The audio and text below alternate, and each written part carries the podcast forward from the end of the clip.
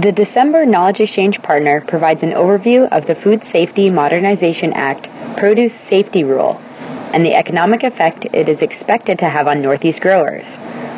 The second article lays out the injunction by a Texas federal judge against the U.S. Department of Labor's new rule relating to white collar exemptions from overtime pay.